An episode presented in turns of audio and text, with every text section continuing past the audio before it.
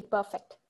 Awesome, perfect. So we're going to go live. Hello, everyone. Welcome to another Chat and Learn here with Power to Fly. My name is Mariella, and I'm super excited to dive into this next hour with you. Uh, I had the pleasure of hosting our guest speaker once before, so I'm super excited to have her back. Um, and I don't want to waste too much time because you all are going to see that the hour is going to go by like this. Um, I see that you all are joining. Um, and if you are just joining us, please go ahead and write in the chat box where you're calling from so we can see where we are in the world. Um, our guest speaker is in San Jose, California. I'm in Buenos Aires, Argentina. Uh, go ahead and drop in the chat box where you're calling from. I see we've got some folks from Texas. Awesome, Buenos Aires. Go ahead and let us know where you're calling from um, so that when we dive into your questions, we can really just see, you know, how many of us across the globe essentially uh, are really curious about this topic that we're going to dive into today. Um, I just want to go over a couple of housekeeping rules and then I'll shout everyone out in a minute. Um, but uh, you know, there are crazy things going on in the world. You know, we could spend a whole day talking about that. Uh, with that said, thank you for joining us for the hour. Thank you for taking time out of your schedule um, and learning, you know, how to develop your skills and hopefully make the world a better place. Uh, with that said, when uh, you joined, your, your mute was on just so that we can avoid any background noise. But I want you to feel free to share your voice at any point. Turn your cameras on. Uh, you can take yourselves off of mute. You can chime in. Thank you, Jane. I see you for turning your cameras on. Awesome. Um, with that said, if anyone has any sensitive material uh, that they want to be kept anonymous, feel free to find me in the chat box. You can find me under Mariella. Um, and then the last thing that I'll say is if you do speak up, uh, great. You will also be featured on our live recording. Um, and so this is being recorded live. You can watch this uh, playback on the Power to Fly uh, website, also on YouTube and on our socials. So make sure that you follow us. Uh, and then with that said, I'm gonna pass the mic to our guest speaker because you all are gonna just love Malika. I fell in love with her last time. She's so wise. She's got so many beautiful gems to drop. Um, for us today, especially this topic is super chewy. So I'm going to pass the mic to you, Malika. Uh, Malika, let us know a little bit about yourself, how you came to know about Power to Fly, and what you're excited to share with us today. Thank you, Mariella. Uh, you are just amazing. The entire team at Power to Fly, uh, you know how much I love you guys. This is just great for me to be coming back uh, for the second session. Um, I have been, uh, you, you know, using Power to Fly myself for the last two years, especially after I moved into leading uh, the team that I was working with as an IC. And suddenly one day I was supposed to manage people and I needed a lot of guidance and support from the community. And Power to Fly was my go-to, like all these chat and learn sessions, the panel sessions, the videos, um, the material on Power to Fly is so relevant. I've used it myself and that's that's when I decided, okay, when I have something authentic to share, I would like to come and talk about it. So um, this topic uh, is very um, it's very intriguing for me. Uh, it's uh, it's something that I spend a lot of my time thinking critically about these days, and uh, it was not like I came into my management journey knowing how to delegate well. In fact, I sucked at it. Um, I can tell you those stories if we get the time for that. But um, uh, I learned it and it was an acquired skill. And that was because I was getting mentored and, you know, I had great coaches uh, inside and out, outside my company. And the moment I started practicing those skills, I was like, this is just changing the game. It's changing the perspective uh, uh at which I look at my team. And it's, it's a true superpower, right? It, it's something that can take you to that next level. Um, and that's why I am so happy to be sharing that with you. Uh, of course, I work for big and small companies, and the styles are very different. Uh, at least my current stop uh, is, you know, a startup, and being a small company, the styles are so dynamic. There's so much chaos going on all the time. Um, so it's a different style. Uh, I'll be go. I'll be joining Twitter uh, uh, this month end and that's a big company and i'm sure i'll have to change some of my styles when i go there but the core principles of delegation uh, i think that's what i want to share with you today and i'm super excited to do, do that Beautiful, awesome. Well, I'm really excited um, that you are willing and and able to get real with us, be vulnerable with us, you know, share. I know you said later on you'll share some more of your personal journey uh, as far as how you've been able to navigate these waters. And also congratulations on, you know, all of the beautiful things that, that you are doing so far and that are coming soon. So with that said, uh, I'm just going to jump into this round of questions uh, here that we've submitted offline. We're going to take them one by one. Uh, if you've joined us before for a chat and learn, you'll be familiar with that. So we're just going to present it on the screen. Uh, if this is your question, for example, we'll start with this one. If this is your question that you submitted, feel free to come off of mute or add to the chat box if you want Malika to dive in deeper. If this is not your question and you would like to, you know, add your two cents or maybe ask Malika to dive deeper, share something about your personal journey, again, feel free to come off of mute. I'm going to sound like a broken record by the end of the chat because I want you all to, you know, take this moment uh, and make it as useful as you can. So let's start with this first question, Malika. Uh, what's the difference between delegating and demanding? How much of successful delegation relies on tone, word choice, or the medium of the message? Yes, uh, great question, right? Uh, it's a very obvious uh, thought process as well because uh, when uh, I'll start with a story. Uh, when I approached management for the first time, in fact, I didn't understand anything about delegation, and there is so much on the internet about it. Um, I initially thought it's just something that you know uh, you can do but you want someone else to do and you need to figure out who is right for the right task and um, hand it over to them right? And it's very easy to confuse it with uh, um, asking people to do something from a place of authority uh, because that's what it comes across right? Uh, you have a team and uh, you you could do it but now you have a team who could do it for you so why not just give it to them? So there is if you really think about it there's an underlying sense of authority and that's where the demand comes from. It's like saying uh, you know these are the deadlines we have these are the goals we have can we can we have you do it? Um, so but that's the uh, that's uh, that is such a wrong way to approach it. Um, the the fact of the matter is that delegation is not a goal in itself. It's just a tool so that uh, you can bring your leadership as a service. You know at the end of the day uh, and this is another talk that i gave right? I'm a huge proponent of servant leadership in fact in a creative business like the tech field there is no other way. Um, if you don't practice servant leadership what else will really drive high performance in the long term right? So it's always about bringing leadership as a service and approaching delegation as um, something that can enable your team and empower your team to uh, really bring their best selves to work. So simple things like tone word choice right? These two things think about it from a very philosophical perspective. Um, uh, for me example for example uh, my core principle is that i never want to get angry and i never want to come across as an egoist. You know ego is out of my life. Uh, personal life sometimes it still comes in the way but professional life no there's no place for it right? Anger same thing i mean uh, sometimes at home i can still have that um, uh, privilege to kind of show a little bit of it. But as such i don't want anger in my life especially in my professional life. There's no place for it. So these being the core principles if you make your tone elegant always think about taking the high bridge right? Like there are always better ways to say the same thing. Uh, instead of just typing out that email instead of immediately saying something just take a 30 second uh, breathing uh, moment and just practice some calmness to it and choose better words. You know english is a beautiful language. That there is a vocabulary. Just choose a better word. Look for better synonyms. Say the same thing with a little bit of more creativity and you know uh, like make it uh, a practice to do everything slightly better right? And there are so many um, things that one can uh, uh do to actually make that more effective. So tone and word choice in my opinion there is no uh, uh, you know reason to not be the best version of yourself medium of message this is a very interesting thing. You need to pick the right medium you know especially now because everything is remote and different companies especially small companies i've used email sometimes i've used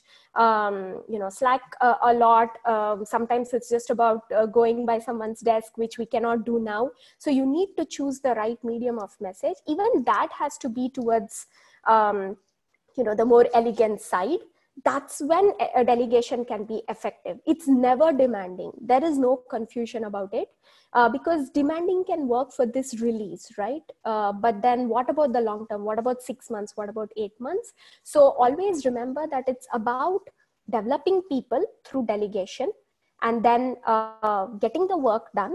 It's about getting those work done which is in line with the company's goals and mission and vision. Um, and you always have to think about you know your reputation is at stake. So what you say the tone the word choice it's who you are and who do you want to be you know through every email through everything you say.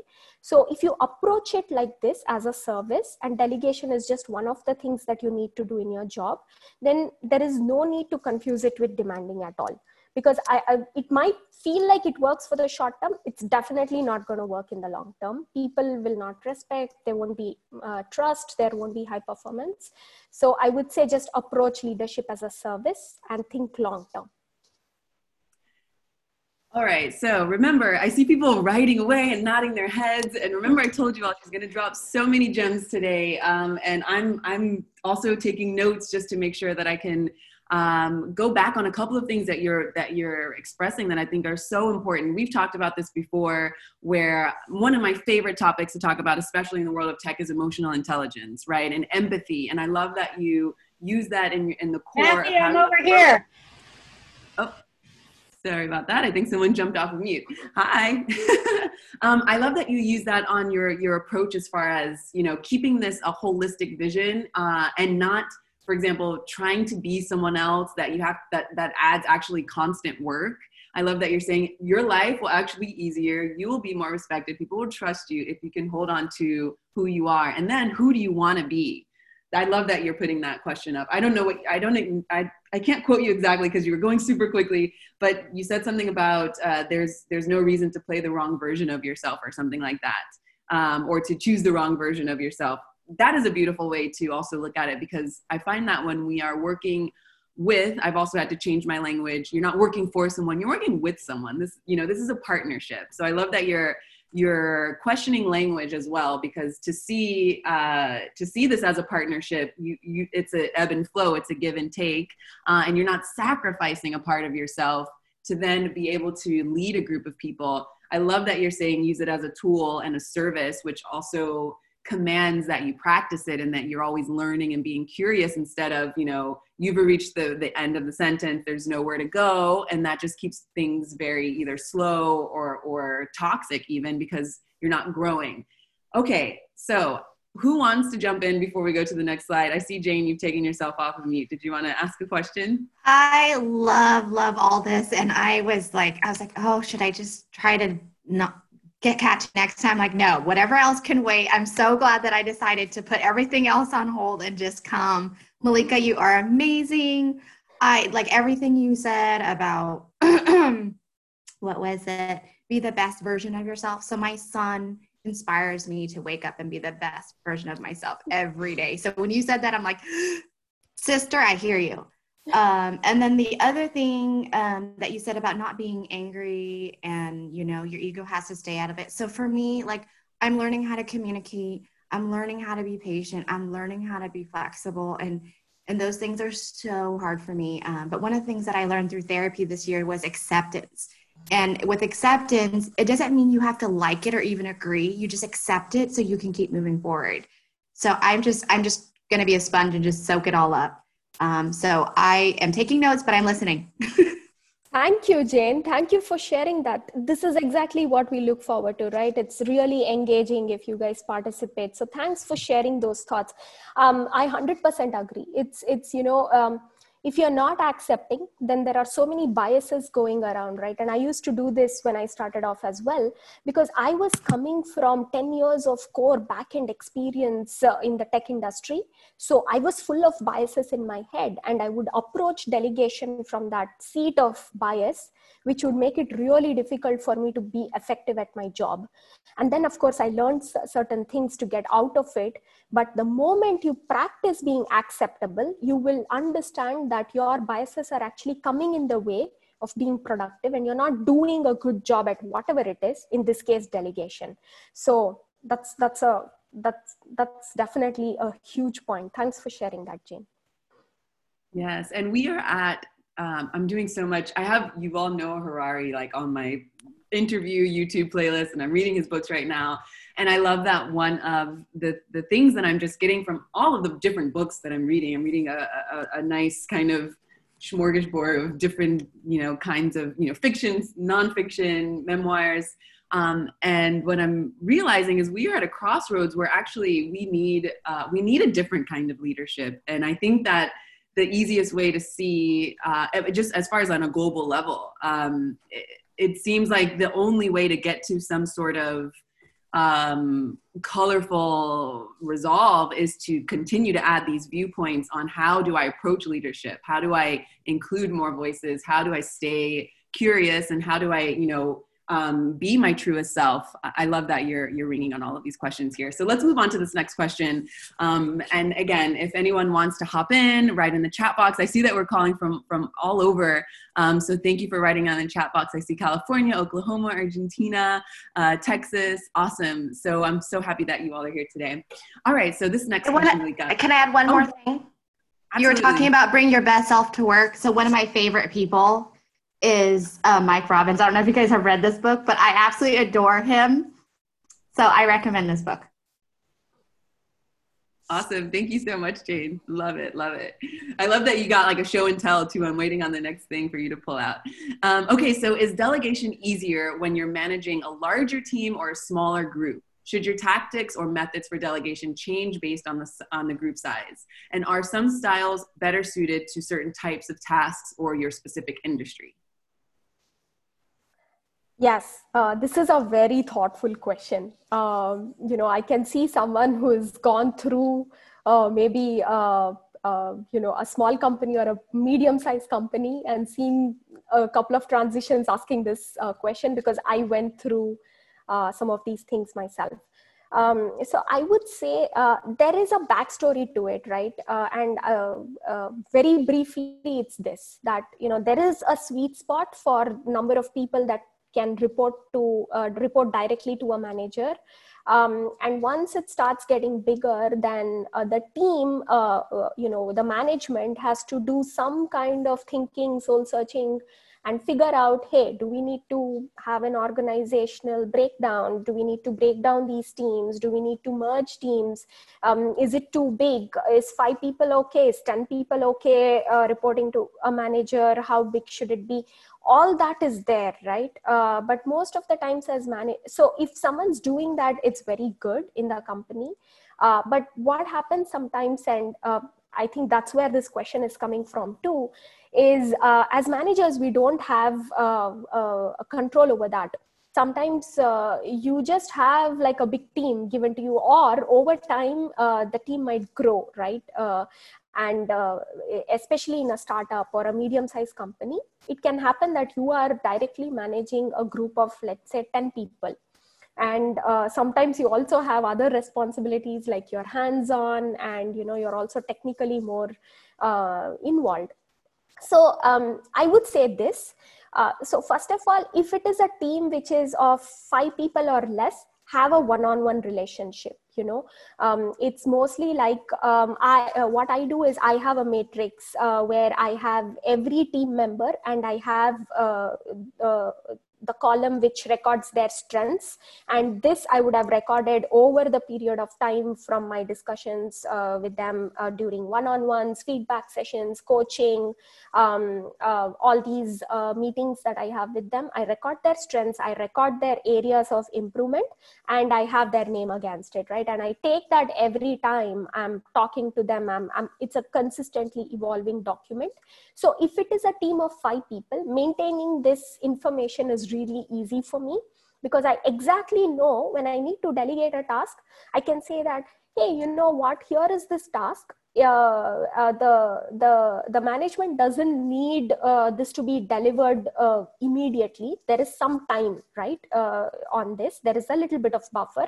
And here is this person who has the aptitude for it but doesn't have the current skill set. I'm willing to grow this person. So that's why delegating this task to this person is the right thing even though he doesn't have the current skill set he has the potential to do it. Similarly sometimes if i know that oh my god here is this person who is like really good at this particular skill and i want it like in 2 days then it's a no brainer i'm going to assign it to the person who's an expert on it because the velocity is very high right? The velocity requirement is very high. So delegation is this for me where i'm consistently matching the potential uh, which is the uh, uh, where there is a lack of current skill set but there is a lot of potential enthusiasm energy and willingness to learn. And um, based on that i'm delegating that task. And sometimes it's the current skill set. If it's a small team it's really easy to do do this through your one-on-ones. Um, but as the team starts getting bigger it starts getting a little difficult. So uh, that time what i would say is uh, and uh, there are two parts to delegation, right? One is assigning the right task to the right people. And after that, how do you stay effective by monitoring it correctly? Uh, how do you make sure you're not coming in the way of your engineers? How do you stay out of it but still get the right statuses? How do you know it's progressing correctly? So that's the second part to delegation. One without the other will fall apart. So, and that requires time. So if the team starts getting bigger, uh, I would say, uh, and it's worked for me, uh, is you just select champions, you know, so you have projects, right? Like, uh, uh, so today, if I'm uh, dealing with a team of 11 people, uh, and there are projects inside the team that are happening. I select champions. So for a project of like, like, let's say four people there is a graphql project happening where there are four people. There's a tech lead and two senior engineers and one software engineer. I just say that hey uh, based on the skill and will level you're the champion for this project. Why why don't you give me all the statuses every uh, day uh, as in the daily stand-ups? You tell me what is going on. Um, I will get the data. If something doesn't match, then I'll talk to the engineers. But otherwise, I'm just staying out of my engineer's way because, you know, um, I've elected a champion. Um, it's empowering them. It's also growing them, right? It's giving them responsibility. You're thinking about their career growth with every move you make as a manager. But the champion gets to decide, uh, you know, how uh, what information should be shared with the leader, what is required. And I ask the right questions to make my decisions. And it's easier for me to go to one person than four engineers. So, like that, I have like two, three champions inside my team so this is one great way to uh, it's called as the rocky framework. It's it's very popular and it's not my thing. It's just on Google. You can Google it, but it's it works really well, especially not only when the team gets big, but also uh, during cross functionals because you you don't have authority all the time when you're leading a cross functional and you're dealing with a big team. So having champions really work uh, really works well um, then is are there different styles? Definitely you know. Like i work for big and small companies and i know that even in a small company my my startup grew from being a 20 engineer company to a 60 engineer company and we saw so many changes.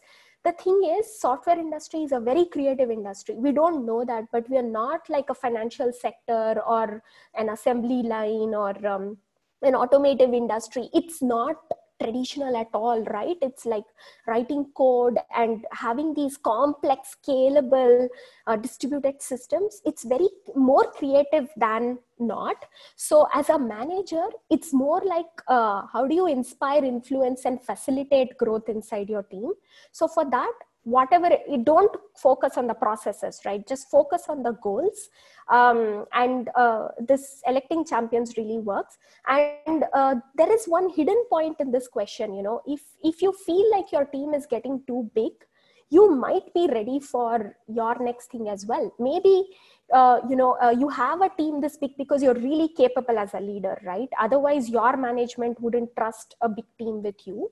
So you know you are in a very strategic position to uh, maybe break the team into two parts and go one level up. You can maybe move into senior management. Um, and that way you have two direct report managers managing to you um, and it's it's a typical way for you to grow in your career. So you need to keep thinking about this. So instead of uh, looking at uh, a big team as a disadvantage it can work for you for uh, and for your team's growth. So um, is it challenging? It is because you know uh, we are all uh, successful when we are making the right decisions and to make right decisions you need data. Um, so managing a bigger team is definitely a little more challenging but look at it as uh, a potential for growing your career. That's what I would say. Beautiful. Okay, so I've got a couple of follow up questions, and if anyone on the line does as well, uh, you can start to write them in the chat box, uh, and you can also come off of mute and share it with your with your own voice. But I I wanted to ask you. So this is interesting. I love that you select champions. So just because I have worked in schools uh, often and I see kind of like the the natural competition that comes when like one person gets uh, something, you know, that the others don't. In this case, a title of a champion. How do you foster um, like a holistic competitive culture within your team so that you know you uh, you know essentially are helping everyone grow uh, and not feel left behind? Yes, yes. Uh, thanks for this question. This is uh, this will uh, highlight some of the things that I have spent time thinking about. So the thing about champions is it doesn't always. So first of all, there are two things, right? Uh, that I see. One is the skill level, and the other is the will level. Um, this has helped me a lot because um, the thing is uh, when all these uh, servant leadership delegation managing your social capital all these things are like just words uh, to uh, make sure that you are building a high performance culture, right? Uh, and high performance with respect to productivity uh, and a culture where the team thinks about each other. So, um, uh, what happens is uh, in every thing that I do, I like to keep in mind the culture because um, if the the culture is like the uh, fundamental building block right? If you're not thinking about that somewhere something starts smelling wrong and it starts becoming so big and out of control.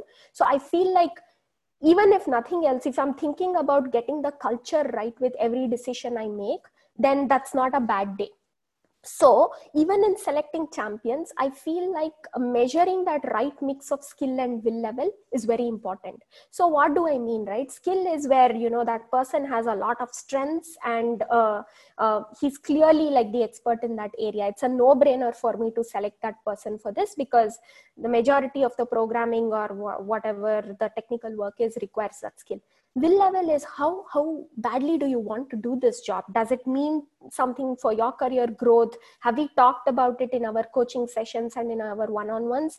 Does this uh, uh, meet your aspirations uh, so that you can grow in your uh, career right? So and willingness can come from new hires, uh, fresh grads, uh, sometimes uh, they are just enthusiastic and energetic. Then they're probably not yet ambitious, but they're very energetic. I want to do everything kind of an attitude. So that is willingness as well. So, um, and then I have to map it to the task.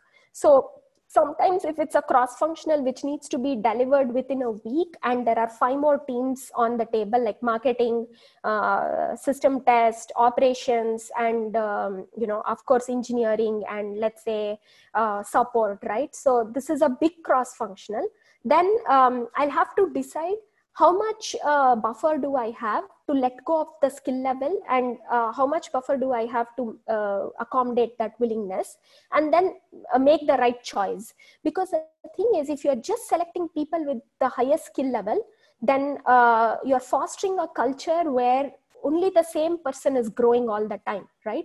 And my idea is that i don't want followers in my team. I want everyone to think like a leader.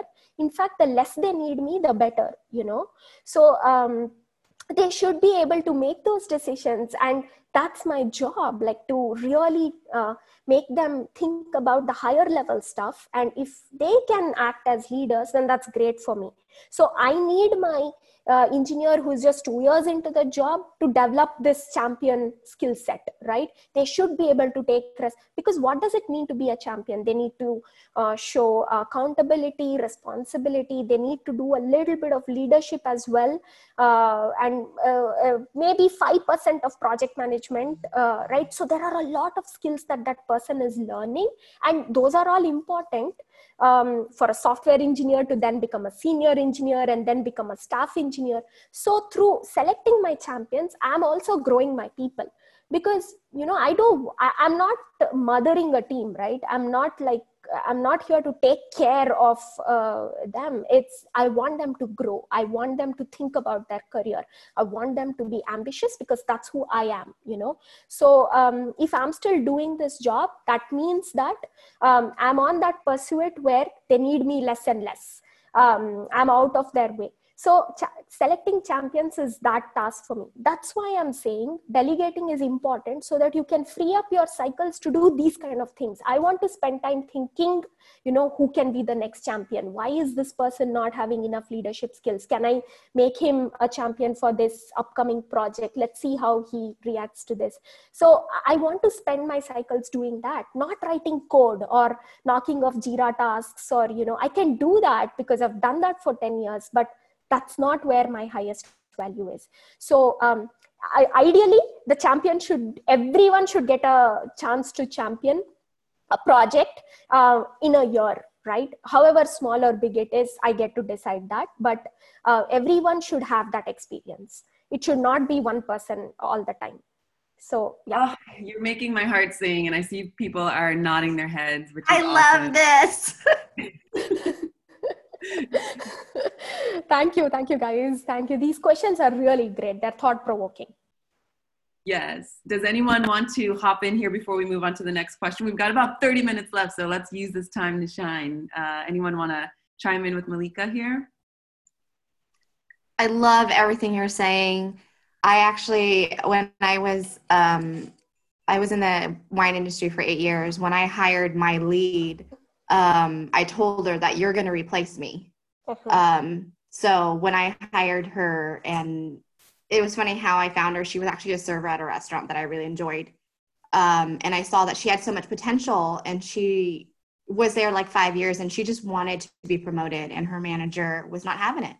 Uh-huh. And so he actually got angry at me for taking her. And I said, Well, if you took care of her, I wasn't taking her from you. and so she was my lead. Um, and then shortly after that, about, um, because she was still going to school, so she was part time. And then I hired, and then she got promoted to lead. And I'm like, if I don't go anywhere, you're not going anywhere. So I left so she could be the supervisor. Um, and then she grew and then she outgrew it too because there was no room. I left because there was no room for me to grow. Um, so she same thing happened to her i think uh, two years after i left. There was no room for her to grow so she left as well. And we're just like she's like my sister. I love her so much. Um, and just um, it was it was her old manager's um, loss and my gain when i met her and knew that she just she would she is just positive energy just exuding. And all she wanted was this title so she could put on her resume. And i'm like yeah. no honey you are worth so much more than that. Um, and that's just a shame that they didn't see that. But they were actually angry with me. Um, they called me and said how dare you um, steal my employee? I was like well i didn't steal her. And if you had taken care of her she wouldn't have been enticed with my job offer. Yeah so yeah no uh, this this uh, speaks to two points you know because uh, leaders who are delegating really well right? They share insight. They can look um, at a person and say that this is what you can be in the next five years. You should do this. And sometimes they don't see it but the leader should see that. And uh, the the good leaders are doing that. And then fanning the flame right? Like uh, just facilitate growth. You will always see this. At least i have done the study of all the great leaders that i know. People are growing under them all the time. That's a good indication that they're good at delegation. They're good leaders because not only are they growing but they're also letting the people inside. Sometimes they leave the company and that's fine but uh, people are growing under you right? And growth is such a hard thing to facilitate especially in the valley because there is there is just so much um, talent and like so many bad managers around. Growth is not so easy. So it's really a high value thing. If you see that happening that's your indication that this leader has something good going on over here. So those two things that you said jane just speak to those two points right? You had that insight and you were fanning that flame of growth which is which are hard things to do. So cheers to that thank you one of my other biggest complaints is i feel like not everyone is a people manager and a lot of companies use that as a retention tool. So in the role that I was in, um, that I left, I was in um, learning development in HR, and that just aggravated me because they would use that as a retention tool, but then not give those people managers the tool to be people managers. Mm-hmm. Not everyone's cut out to be a people manager. They could be project managers, but not people managers. And so that was one of like the biggest challenges for me. Um, for example, someone I know was not a people manager. and it, it just it turned out very poorly for the team and everyone else around. And and I had uh, voiced my opinion about that person. You know, maybe this person just needs to be a project manager and not a people manager, and they didn't like that. Um, but in my last role, I actually helped a lot of employees kind of cultivate their career path and what they wanted to do and gave them the skill sets um, at maybe what they want to do. They didn't know they had the option. They just got this job and they're like, oh, this is what I'm doing and this is my path. And once I was like, no, actually, what do you really want to do? You know, tell me about your dreams, you know, what you want to do. And they're like, actually, I'm doing this, but I would love, you know, like they were in production. They're like, actually, I would really love to be in sales or marketing. And I'm like, let's get you there. What do you need? And yeah. so um, I loved that part of my job. I didn't, I, I quit my boss. I didn't quit my job. beautiful. Thank you so much for sharing. I love this. I love that we're giving real life uh, examples and just seeing the power of of uh, leadership using emotional intelligence, right? Like stepping out of your own way. And I love Malika that you started this conversation by by acknowledging that there is a lot of ego in leadership and how that is uh, uh, something that goes against everyone in the end. Uh, and and I love that we're seeing examples from that here. So um, thank you so much. I love that also, Jane. You brought this up because as you're speaking about that, I see it also from the person who is in that position, right? Uh, who they enter in a position and you know let's say jane that you didn't you didn't leave. We all, we often say on power to fly is like leave the door open. Let you know don't just get where you are and then be like see ya. You know not not to be enough women ever in this in this industry because doors are being closed and you're not making space at the table. And i love that you're saying uh, you could no longer grow so you didn't hold on to it and you know until you couldn't anymore for the sake of what I guess, essentially ego, and you left so that this person, so you could first find your continuation of, of your of your career, and then this person could step into that role. So I love that. Um, okay, I see some folks writing in the chat box as well. I'm going to move on to this next question here. We've got uh, a little under 30 minutes left. So again, if you want to write things in the chat box, feel free to do so. Uh, you can also come off of mute. Uh, but let's hop into this next question. Is it possible to delegate too much? No no no. There is nothing like too much delegation. This i'm strongly opinionated you know uh, and uh, uh, arguably maybe but uh, in my experience i just feel like there is nothing like too much delegation. Uh, and um, even asking that question right if i think about it uh, a little bit more uh, and i've done it uh, uh it's like you know i've always felt there was another question as well. So i've, I've gone through that. I always felt guilty uh, delegating too much and uh, seeming as if oh i don't have things to do. Um, that is itself um, a point of um, I wouldn't say concern, but an opportunity for us to think. See, the thing is, uh, whether we like it or not, at least in the computer science industry, most of the managers have come from being ICs, right? We were all either senior or staff engineers, and we were all uh, fairly decent at what we were doing. Uh, like I, I was doing uh, core systems, C programming, systems level networking, backend work for 10 years. And then, so I was a very, um, um, you know, a passionate uh, individual contributor. And when I was an IC, the highest value thing that I could bring to the table was writing kick-ass code, right? Like refactoring libraries, building the best CI/CD pipelines, uh, worrying about performance to the last bit, um, uh, picking the right data structures, writing uh, graceful API designs, data modeling. So for me, from the world I came, I was like, hey, this is the highest value thing I can do. So you know, uh, when I became a manager uh, all that was still reminiscing in my head right that's all i knew for all these years so i was like you know if i'm uh, giving away all of this more and more to my team if my team is doing everything what am i doing you know?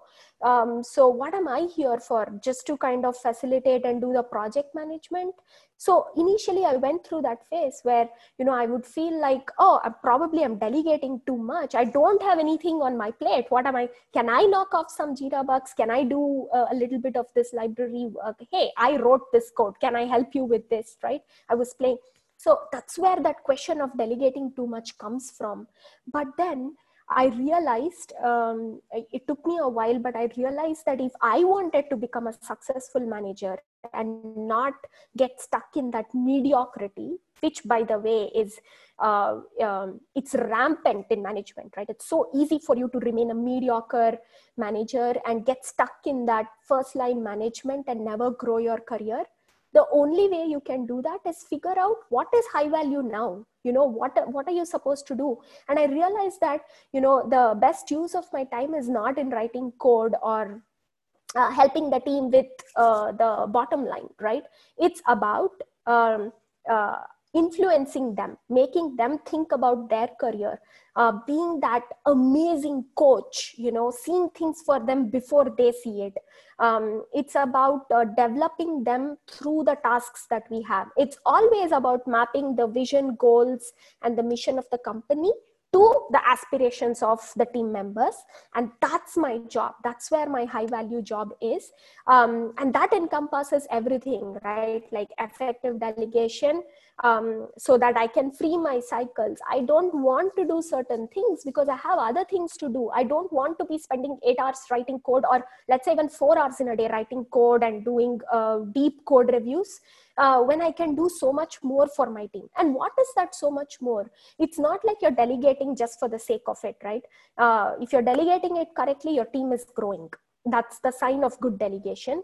And then after delegation what are you using your team uh, time for as a manager i can do so much more coaching i can do so much more training i can be invested in you know um, uh, developing aspirations in my team, bringing their best selves to work because it's like uh, managing a group of painters, right? It's not like I can say, paint the face first, paint uh, the body next, paint the background uh, now.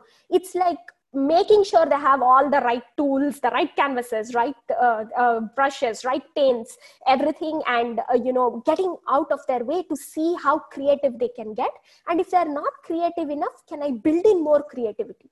Can i uh, introduce them to some of the higher level concepts in life right? Like critical thinking um, and because because if you do critical thinking you will be a better engineer at work. If you if you're a product minded engineer you'll you'll write better code every day. If you're thinking about emotional intelligence you will build a better team culture as a tech lead and you're not just worried about bossing over others. So that's where i come in as a manager. So there is nothing like too much delegation. Delegate as much as possible if not more so that what are you delegating right? You cannot delegate stuff like building trust growing people uh, managing your discomfort. These things by the way you have to do it yourself. You have to sit with your team build the trust. You have to sit with your team grow them. You have to manage your own discomfort your ego your you know um, uh, your social capital. You're only delegating tasks that the team is good at you know they are good at writing the code. Let them do it. They're good at designing stuff. Let them do it. So um, i have figured out that i am going to my job is to delegate the tasks that the team is good at doing. Whatever they're not good at doing i will develop them. And that's what i need the time for right? Um, that's why it's there is nothing like too much delegation. The more time you create for yourself use that time to do more coaching. And uh, andy grove said that in his classic book high, out, high output management right? He said training is the highest leverage. Coaching or training or feedback is the highest leverage thing for a manager. So you never have enough time for it by the way. So uh, you know everyone needs support right? And the way you give support is through radically candid feedback coaching uh, managing your social capital. If you want to grow in a company you should know your peers you should you know know how to play that um, you know people call it passive politics but i say it's managing social capital. You should know when to spend your credits and when to not like you know uh, bother using them just so that you are uh, putting yourself and your team in a strategic position. All this requires time right? So if you're delegating more very good. Use that time to do all this. So stop thinking about there is no upper limit to delegation um, the more you do, the more you can grow in your career because these are higher level things. The moment you start doing more of the higher level things, you are on your journey up. So uh, I think that's the way to think about it. At least for me, I'm a strong believer in this. Beautiful. Thank you so much, Malika. So I hear uh, without you, sometimes you say the word and sometimes you, you are kind of all all fingers are pointing towards uh, the concept of time and how to use time essentially. Um, can you speak about time as far as time management but even also with just the velocity of how of the expectation of delivery in the modern world? How do you not get run over by time? How do you not use time to run over people and effectively you know take this holistic approach that you're speaking about uh, because so many people do struggle with that, especially as you know as managers. And, and you reflected earlier that there are a lot of managers that aren't really balancing uh, their their teams well. Um, so can you just talk a little bit about time, uh, just under the umbrella of this whole topic? How does how can we be mindful of it and also use it in a holistic way? Yes, yes. Um, so uh, I would start with saying that uh, a leader has to be really ambitious you know. Uh, uh, like for example i have so many things that i want to do with my time even at work or in general in life but let's not get to life right? Like let's let's stay uh, focused on professional life. Even in my professional space i have so many things i want to do for my team for my company so many initiatives. Uh, you know be there are uh, if, if you're working for the right company then um, there are areas in which you can bring your skills and expertise and help uh, growth right? So ambition is very important. What that will do is it will let you prioritize your time. And uh, uh, first of all everyone knows that human life is finite right? It's not like time is an infinite resource. That's the problem. So if you have so many things you want to do and if there is only limited time there comes the concept of prioritizing. So the moment you start uh, elegantly uh, dancing uh, that uh, you know that uh, that um, it's it's really like an elegant dance that you do um, knowing your priorities and um, the things that you want to do right? It's a, it's a very fine balance. But once you find that out the next step that will happen is you'll respect uh, not only your time it will become valuable to you. There is no time for slack now right? Everything is about um, uh, it's not becoming uh, paranoid about efficiency but you you're more or less wanting to build a highly efficient life for yourself and you start respecting other people's times as well like your team's time uh, your direct reports time your stakeholders time products time everyone's time. So this is the first principle i think you know. Uh, someone who's ambitious who has prioritized correctly and it's a consistent process. You do that every day and then you respect your time and the others. After this comes the processes and strategies to put in place right? So for me what i do is my google calendar is always up to date. Not a single time is it out of sync. They all the time know where is malika? Do i need to even slack her? Um, or does she have an out of office uh, thing for these 15 minutes right? They know exactly where i am and whether i can be reached. So that's one thing and then uh, i time box. Like let's say i am doing a review of a code review and i need um, uh, some quiet time. I time box like two hours where you know uh, there are certain high priority tasks that can interrupt me but otherwise uh, they can expect that i won't get back to them for the next two hours because my calendar says that. The time box is also reflected on the calendar. And then um, uh, leading the way right? Like be in time for the meetings and then reward that behavior. Instead of punishing bad behavior i found that rewarding good behavior is so much better. So if someone is coming to uh, uh, the meetings at the right time and they're respecting each other's time they're on uh, you know on the dot and they're respecting uh, meeting deadlines reward that behavior. Because it's important for the team to understand that not only your manager's time but your all your team uh, members time is also very important. If you have had uh, if you have scheduled a 30 minute meeting keep the meeting to 30 minutes get to the core principles and then the rest can be documented either on Confluence or whatever is your platform right? So that's very important. And i remove inefficiencies right? Like uh, they don't need to ping me on slack for everything. There are visual dashboards there is documentation that i share with the team. It's very transparent. Then i'm not like a point of authority where they need to ask me a question and i need to make every single decision for them. Information is out there. So I've, I've created these efficient processes for myself where first of all i'm not pinged for every small thing. They can take the decisions. The information is out there. There are visual dashboards Confluence pages documentation out there.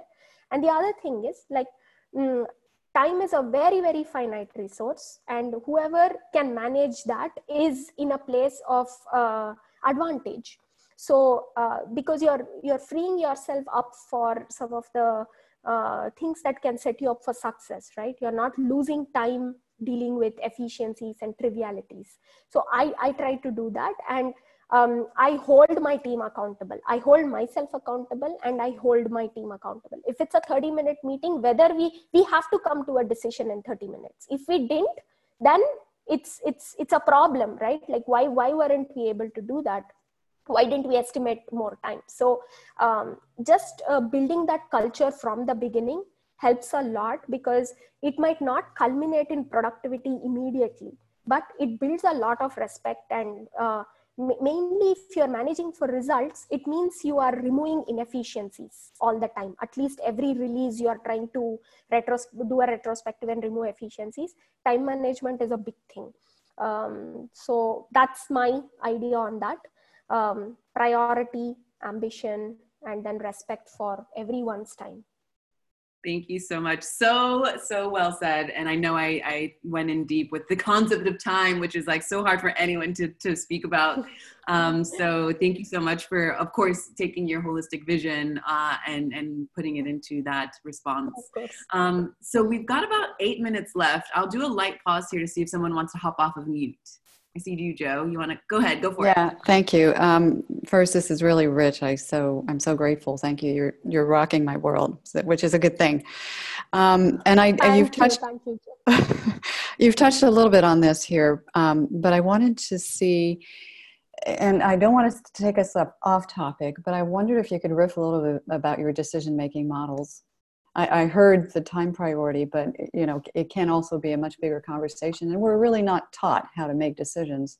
So, yes, yes, definitely. So, um, uh, yeah, decision making. Uh, so.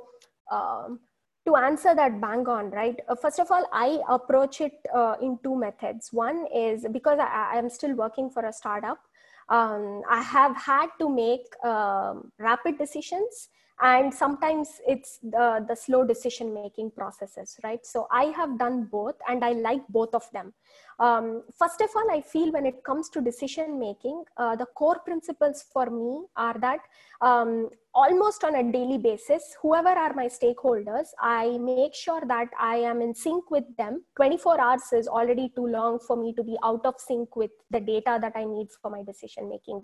So whatever it be right like daily stand-ups whatever your, are your agile principles however you get your data have that ready as much as possible um, uh, to be in a spot to ask the right questions at least and be ready uh, just one step away from making those decisions.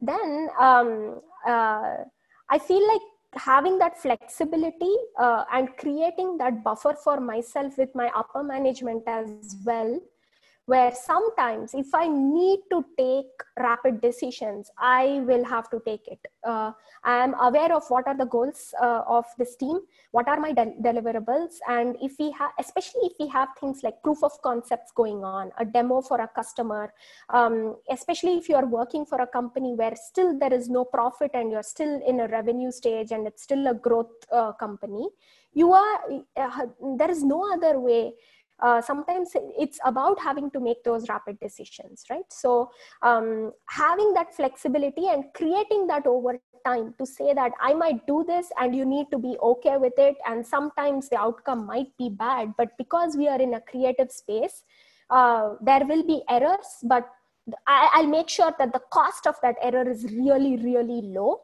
um, so rapid decision making and then slow decision making process. So first i'll tell you the slow decision making process right? It's more traditional where you collect data you uh, involve everyone you co-op people you have alternate approaches you do a pilot maybe um, you do a demo for your com- uh, uh, uh, committee or whoever is your boss and then finally everyone together picks the right uh, alternative and then we make a decision to go ahead with it. And that's correct because the cost of not making the right decision is so high you cannot afford to uh, do that yourself or just have one or two people in your team and quickly making that decision. The cost of failure is really big. And also the time for uh, writing the solution coming up with the solution is long. So you know the cost of engineering and the cost of failure both are big. In that case for me it's a no brainer it's a slow decision making process. Um, rapid decision more when you know the cost of failure is less. Sometimes it's just about a small tech debt or small refactoring which can uh, and the gain is very high right? It might earn us a new POC or the customer might be ready to do a second demo session with us or uh, maybe they they want a small change in an api which can give them a lot of growth it's very low cost for the engineering and it's a low cost for the failure. Then that's a classic case for me to do rapidus because there's no time to collect all that data and you know run it by uh, three layers of hierarchy do demos and then listen to people who are uh, on the critical side and then finally convince them. So there's no time for that so uh, that's how that's my approach. And uh, to be honest even when i made even when i made rapid decisions usually there's a tech lead in the room who's assisting me right? We are taking the decision uh, more or less uh, in a very democratic way because you know we are there's one person who knows more than me in the team. So you know collecting that information uh, checking of all the boxes and saying okay how bad can it get? And then still taking that call.